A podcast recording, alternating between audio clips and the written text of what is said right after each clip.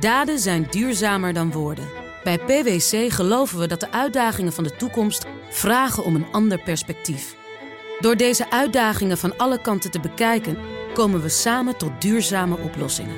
Zo zetten we duurzaamheidsambities om in acties die ertoe doen. Ga naar pwc.nl.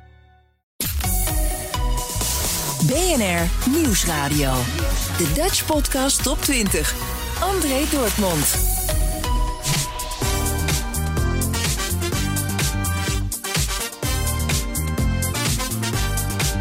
Welkom bij de eerste jaargang aflevering 1. Dit is een overzicht van de 20 beste Nederlandse podcast van de afgelopen week. Deze lijst is samengesteld door middel van de luisterdata van BNR Nieuwsradio, Spotify en Apple Podcast. Dit is de podcast Top 20. Met op nummer 20. De Jortkast, aflevering 293. De gedachte dat 2020 een kantelpunt zal blijken te zijn en er een radicale andere weg komt in 2021... is volgens historisch econoom professor Bas van Bavel niet erg waarschijnlijk. En Jort Kelder legt zelf even uit waarom hij te gast is. Als er iemand iets weet van hoe een samenleving reageert op een crisis, op een majeure crisis, of dat nou is een oorlog of een natuurramp, dan is hij het. Nou ja, daarover gaat echt dat gesprek uit, dus met het oog op corona, maar niet te veel over corona. We gaan het vooral hebben over een aardbeving van 1755. Je weet wel. Als je al even terugkijkt, 2 dagen geleden, is dit een rampjaar wat we ons nog decennia, misschien wel eeuwen zullen herinneren. Categorie, nou ja, de pestepidemie, het rampjaar 1672, 1848, noem maar. Ja, ik denk, Wij zullen ons dit decennia lang herinneren, dat denk ik wel. Ja? Maar de vraag is een beetje van, de effecten zijn straks, als het goed is, over. Dat hopen we. Misschien al heel snel. Maar de lange termijn effecten, dus hoe we ermee omgaan met deze schok en met name de kosten, dat is de grote vraag. En dan is denk ik de geschiedenis heel interessant om te zien hoe in het verleden schokken effect hebben gehad op de samenleving. Er zijn goede voorbeelden te noemen, komen we straks op terug, maar over het algemeen ben jij best wel negatief, zeg je. De onderklasse vangt de klap op en de elite gaat leuk door. Nou, ik zou het iets anders formuleren. Ik zou zeggen, sommige mensen die hebben de hoop dat deze schok allerlei veranderingen ten goede brengt. Mm-hmm. Maar als je kijkt naar de geschiedenis, naar historische rampen, dan zie je eigenlijk over het algemeen dat een ramp, een schok, de bestaande patronen en ontwikkelingen versterkt. Ja. Bestaande ongelijkheden dus ook verscherpt. Ja. Nummer 20 in de podcast op 20, de Jortkast van Avro Tros, natuurlijk door Jort Kelder. Op nummer 19, de BNR-podcast Vraag het Gommers. Een podcast van Kees Dorrestein, waarin luisteraars vragen mogen stellen aan Diederik Gommers. Luisteraar Jeroen kwam met een idee. Die zegt, moeten we de IC-capaciteit niet gaan verhogen in Nederland voor bij een volgende pandemie of op het moment dat er een grote ramp is in Nederland als corona voorbij is? Ja, eigenlijk heel logisch. Hè, want nu komen we zoveel IC-bedden tekort en daarom moet het hele land op slot. Dus hij heeft een hele logische vraag. En wat we nu ook in de tussentijd gedaan hadden, toen het in maart uitbrak, hadden we nog te weinig apparatuur. Hè, te weinig beademingsapparaten of een monitor of een infuuspomp. Nou, dat is allemaal besteld. En als je nu in het Erasmus komt, dan hebben wij hier normaal 44 bedden. En nu op de 8e verdieping hebben we de gewone afdeling omgebouwd tot intensive care. En daar staan al die apparatuur. Dus wij kunnen in no time opschalen naar 100... Gewoon de verdiepingen te openen eigenlijk. Ja, naar 104 IC-bedden. Dus wij kunnen er bijna ruim verdubbelen. Maar het probleem is, we missen die verpleegkundigen. Dus je kunt wel fysiek ruimtes hebben. Een bed, een beademingsapparaat en alle spullen die je nodig hebt, die staan daar. Maar als je daar een patiënt neerlegt, moet er ook iemand voor zorgen en goed in de gaten houden. Daarvoor heb je een verpleegkundige nodig. Die verpleegkundigen hadden we al tekorten voordat de corona kwam. Want eigenlijk hadden we in Nederland ongeveer 1150 bedden. Maar er waren er al 100, 150, misschien wel 200 gesloten, omdat we te weinig verpleegkundigen tot onze beschikking hebben. En daar zit de grootste uitdaging. Dus we moeten het werk voor die verpleegkundigen aantrekkelijker maken. En we moeten het nog beter uitleggen, zodat jonge mensen echt ons in een ziekenhuis verpleegkundige willen worden. En vooral op de intensive care. BNR Nieuwsradio. De Dutch Podcast Top 20. Nummer 19, Vraag het Gommers. Kees Dorrestein in gesprek met Diederik Gommers. Dan op nummer 18, De Rode Draad van de VPRO. Een podcast over de wereldmacht China. En op nummer 17 vinden we de Universiteit van Nederland podcast van de Universiteit van Nederland. Aflevering 268. De Eerste en Tweede Wereldoorlog leverde veel gewonden en verminkte soldaten op. Experimentele plastisch chirurgen gingen een belangrijke rol spelen in het leven van deze veteranen. Professor Dr. Irene Matthijsen van het Erasmus MC vertelt hoe het allemaal begon. Nou, in die tijd was er een Nederlander, Esser genaamd, en die was bijzonder geïnteresseerd in deze afwijkingen. Van huis uit was die arts, maar ook tandarts, wat in die tijd niet ongebruikelijk was. En vanuit die achtergrond is hij gaan werken aan oplossingen voor deze patiënten. Nou is dat eigenlijk niet zo bekend geworden in die tijd, dat hij daar al mee bezig was. En hij heeft hele slimme dingen gedaan. Hij ging al de anatomie bestuderen, eigenlijk als eerste van de doorbloeding van je huid. Maar er zit natuurlijk altijd politiek achter. Het was een Nederlander in een tijd van de Eerste Wereldoorlog waar Nederland neutraal was. En eigenlijk kreeg dat dus niet de aandacht die hij verdiende. Maar het is wel de grondlegger voor de plastische chirurgie van Nederland. Hij was nog zeer bijzonder op andere vlakken. Deze man was bijvoorbeeld schaakkampioen van Nederland. Een bijzondere hobby om er even bij te doen. Maar hij vond dat dat eigenlijk wel heel logisch was. Want je moest heel slim kunnen nadenken om oplossingen te bedenken voor dit soort problemen. Waar hij nog meer oog voor had, is voor kunst. Hij liet zich door een aantal patiënten betalen. Niet met geld, maar met schilderijen. En zo heeft hij een unieke kunstcollectie opgebouwd met hele vroege werken van bijvoorbeeld Piet Mondriaan. Wat heel bijzonder is. Een tweede oorlog komt, Wereldoorlog II. En opnieuw is dit weer heel kenmerkend voor de plastische chirurgie. Maar ze werden geconfronteerd met een nieuw probleem. Want in deze oorlog was het met name de brandwond die voorop stond. Piloten werden uit de lucht geschoten en werden gered uit hun brandende wrakken. En je ziet wat voor enorme verwoestingen dat weer oplevert. Nummer 17 in de Dutch Podcast Top 20, de Universiteit van Nederland podcast. Dan op nummer 16, met afvallen en opstaan, de BNR podcast over obesitas. Nummer 15, de kortste podcast van Nederland, Mand van Maxime Hartman. Nummer 14 vinden we Newsroom van Mark Beekhuis met de aflevering Het Boston van Europa en de soaps. Nummer 13. Maarten van Rossum, de podcast. In aflevering 19, Rolmodel, luisteren we naar de psychologische grens tussen oud en nieuwjaar. Ik vind de jaarwisseling altijd een vrij komische aangelegenheid. Oh, ik dacht afschuwelijk.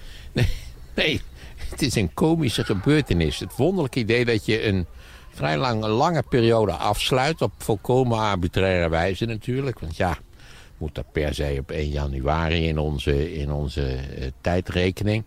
Nee, dat hoeft helemaal niet. De Romeinen deden dat op 1 maart. Hè. Vandaar ook dat oktober de 8e maand heet, maar de 10e maand is. Dat komt dat de Romeinen op een ander tijdstip begonnen. En dan heb je ook nog die wonderlijke iconografie. Dat je dus het oude jaar is dat een bejaarde en die versleten man die vermoeid uit zijn ogen kijkt en blij is dat hij de boel over kan geven aan een klein, spartelend, babyachtig wezentje, wat ook al vrij komisch is. Maar eigenlijk is die hele manier waarop wij de tijd indelen, heeft wel iets eigenaardigs natuurlijk. En iets totaal willekeurigs. Maar hoe is dat dan zo? Wie heeft bedacht bijvoorbeeld van, nou ja, een maand ongeveer 30 dagen, maar het kunnen er ook 31 zijn? Ja, daar zit wat in, want dat heeft dus te maken met de maandstanden natuurlijk. En de dag heeft iets te maken met het normale dagritme. Namelijk dat het een aantal uren donker is en een aantal uren de zon schijnt natuurlijk. Hoewel dat heel wisselend is. Omdat we allemaal natuurlijk op school hebben geleerd dat de aardas scheef staat. Waardoor we niet waar dat seizoenseffect hebben in allerlei opzichten. Maar denk aan zoiets raars als de eeuwen. Hè? We zijn nu bijvoorbeeld al enige jaren bezig aan een nieuwe eeuw. Maar hij is nog een beetje, hij is nog vers. Hè? Het is nog zo'n broodje waarvan je denkt, we zouden het nog wel op kunnen eten, bij wijze van spreken. Maar het is ook volkomen willekeur. Want in principe de historische gebeurtenissen houden zich totaal niet aan dat eeuwritme. Hè? Ik zou maar zeggen, deze eeuw, dus de 21ste eeuw, die is eigenlijk in allerlei opzichten al begonnen ver in de vorige eeuw. Nummer 13 in de Dutch Podcast Top 20, Maarten van Rossum en Tom Jessen in de Maarten van Rossum podcast. Dan op nummer 12, de Joe Rogan Experience van comedian Joe Rogan. Op nummer 11, aflevering 161, seizoen 4 van BNR Petrolheads van Bas van Werven en Carlo Brandsen. De podcast over auto's en letterlijk alles wat ermee te maken heeft of bij komt kijken. Dan op nummer 10, Marc-Marie en Aaf vinden iets, waarin ze alles recenseren. In deze aflevering hebben ze het over koning Willem-Alexander. De markies van Veren en Vlissingen. Oh, heet hij zo? Ook. Hij heet ook de graaf van Katzenelnbogen. Zou hij dat zelf allemaal weten? Nee. Nou, dat zal vast wel iemand hem ooit ingefluisterd hebben. Maar hij heeft echt heel veel titels. Ja, hè? Dus als je tegen hem zegt, doe eens alle titels. Dat ja, dan moet hij even naar zijn wiki. Ja, precies. Dat weet hij zelf ook niet. Nee, het zijn echt heel veel. Ja. Nou, wel een interessant onderwerp. Al die titels. Nou, nee. Ja, ook. Naar je eigen wiki moeten. Wat zeg je? Naar je eigen wiki moeten. Als onderwerp. Nee. Ik bedoel meer de koning zelf. Omdat hij door pieken en dalen is gegaan en zo. Dat is leuk om te bespreken. Ja. En daar heb ik wel gedachten over. Jij ook waarschijnlijk. Zeker. Ja, gelukkig.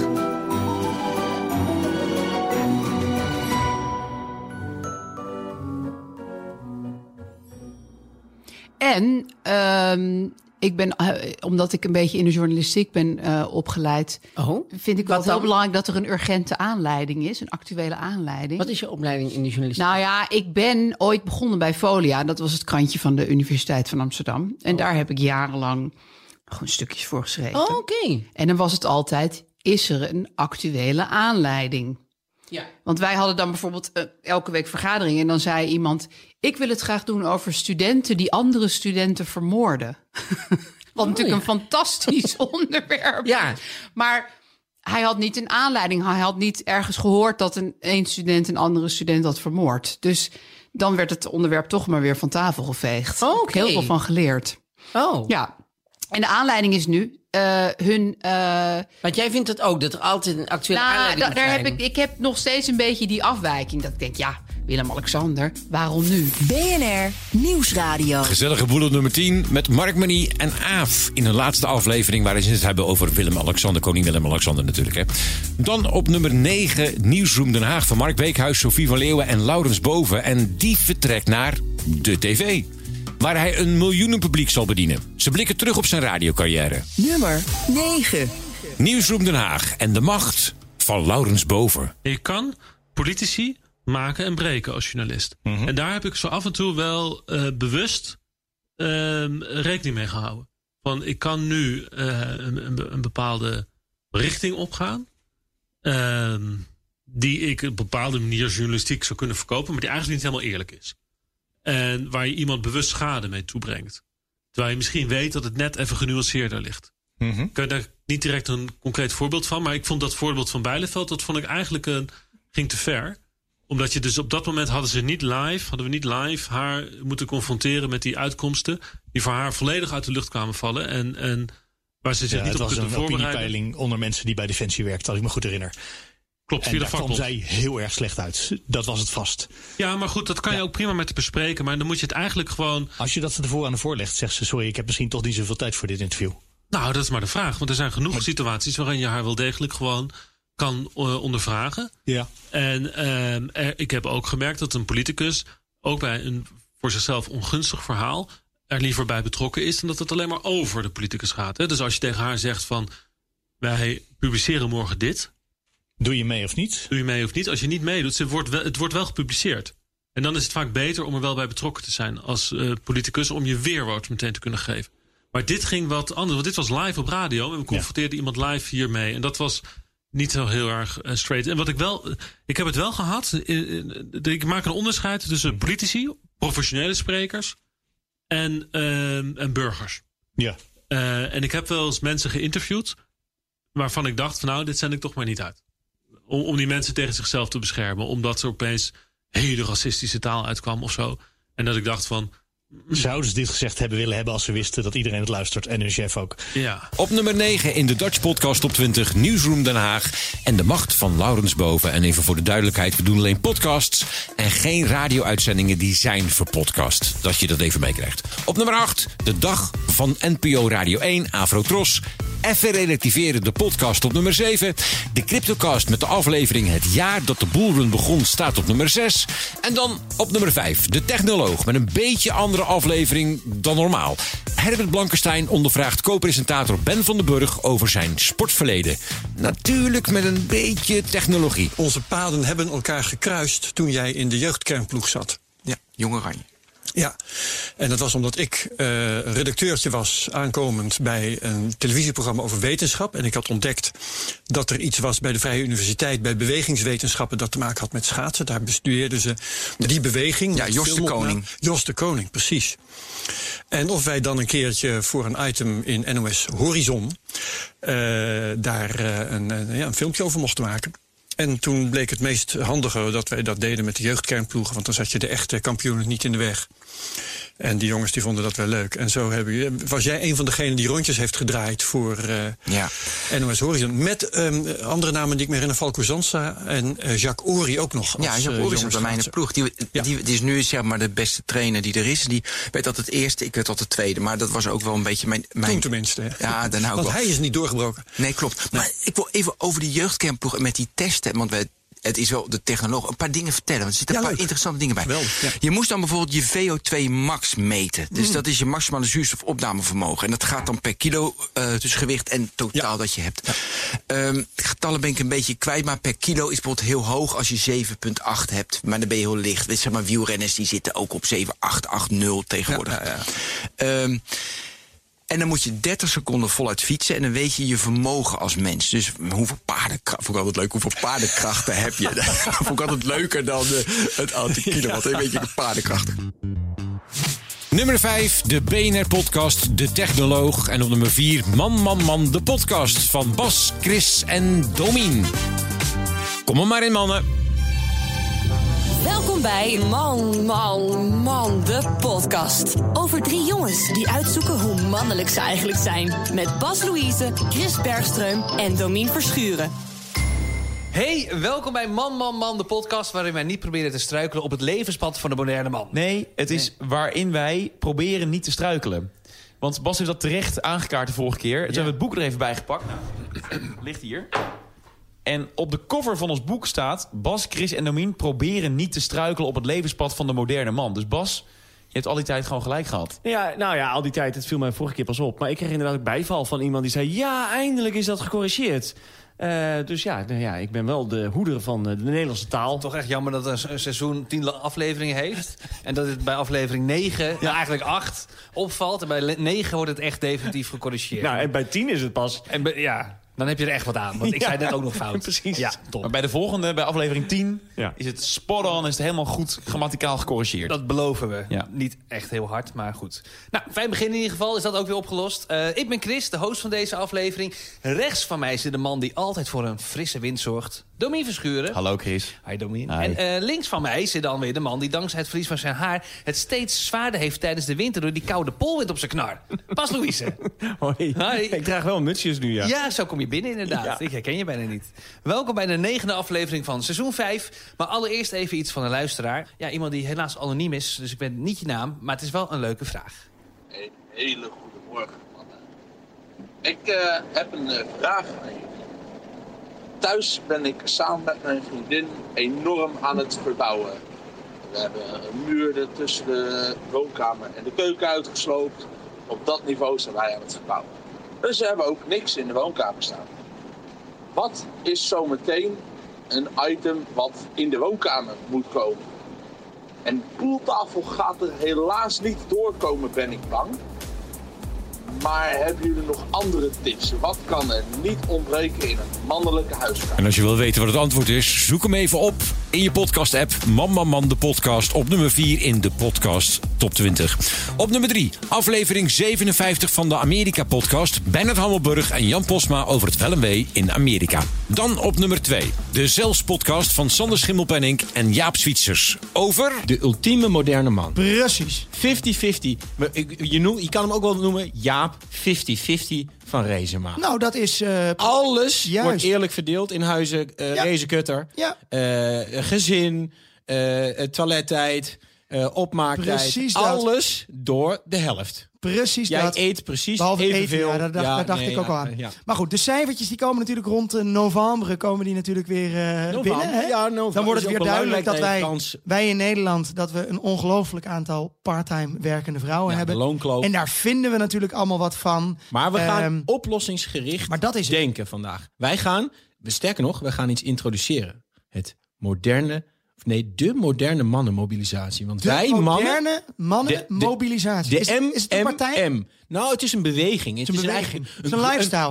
Het is een lifestyle, maar het is ook een beetje een grassroots beweging. Snap je? Precies. Wij willen bottom-up verandering brengen in de maatschappij. Nou, omdat de moderne man best minder wil werken. Precies. Maar dat kan alleen als de moderne vrouw wat meer werkt. En het punt is ook natuurlijk wel een beetje... omdat de mannen... er was net weer een artikel geplaatst... de mannen vooral in Nederland de schuld krijgen... wij hebben een hele masculine cultuur. Ja, dat herken jij wel, hè? Als je op zondag door de IKEA loopt... en je ziet al die lamgeslagen zakken zout... achter een vrouw aanschuifelen... Ja. Dan denk je, goh, wat een macho-cultuur. Maar dat was het, hè? Dat stond er, hè? In het artikel stond... masculine cultuur. Ja, dat de allemaal mannen de schuld hebben. Schuld van een mannetje. Ja, daar gaan we het zo over hebben. Nummer 2, de zelfspodcast van Sander Schimmelpenninck en Jaap Zwietsers in de Dutch Podcast Top 20. En dan nu... Podcast Top 20, nummer 1. Van jaargang 1, aflevering 1. NRC vandaag van het NRC. Met de aflevering krijgt de wereldeconomie na de pandemie een Great Reset. Is dat zo? Komt die Great Reset van de economie er echt? Welcome to this virtual meeting, which has brought together leaders... and stakeholders from across the global community for our COVID Action Platform. To get us underway, let's hear from the forum's executive chairman and founder, Professor Klaus Schwab. Thank you, Adrian. Klaus Schwab is een Duitse professor, economie, bedrijfskunde... die begin jaren 70 toppers van het Europese bedrijfsleven bij elkaar haalde... in het Zwitserse skidorp Davos... om over de wereldproblematiek te praten. Toen was het nog een klein clubje en dat werd later een enorme conferentie... waar regeringsleiders naartoe kwamen, de top van multinationals, mensen uit de wetenschap. Daan van Lent is chef van de economieredactie. En elk jaar, eind januari, haalt hij daar al die mensen bij elkaar in Davos. En even voor de duidelijkheid, ik kan me voorstellen dat Davos dit jaar niet in het echt is, als het ware... Nee, want al die mensen op een kluitje in Davos is natuurlijk een superspread-event. Wat ze nu gaan doen is dat ze de Davos Dialogues gaan organiseren. Gewoon digitaal, virtueel, eind januari. En in mei willen ze wel bij elkaar komen, maar dan niet in Davos, maar in Singapore. Waar gaan ze het over hebben dit jaar? Ze gaan het er hebben over The Great Reset. En wat is dat? It is obvious that we are in the midst... of the most severe crisis the world has experienced since World War II. Het is het idee dat we in een crisis zitten die alles heeft stilgelegd... waardoor we diep zijn na gaan denken... en dat de problemen die we daarvoor eigenlijk al zagen... nu misschien veel beter kunnen aanpakken. The COVID-19 crisis has shown us that our old systems... are not fit anymore for the 21st century. En welke problemen moet je dan aan denken? De klimaatcrisis... de grote sociale ongelijkheid waar we nu al een aantal jaren over praten. De politieke polarisatie die samenlevingen enorm verdeelt. Now is the historical moment, the time.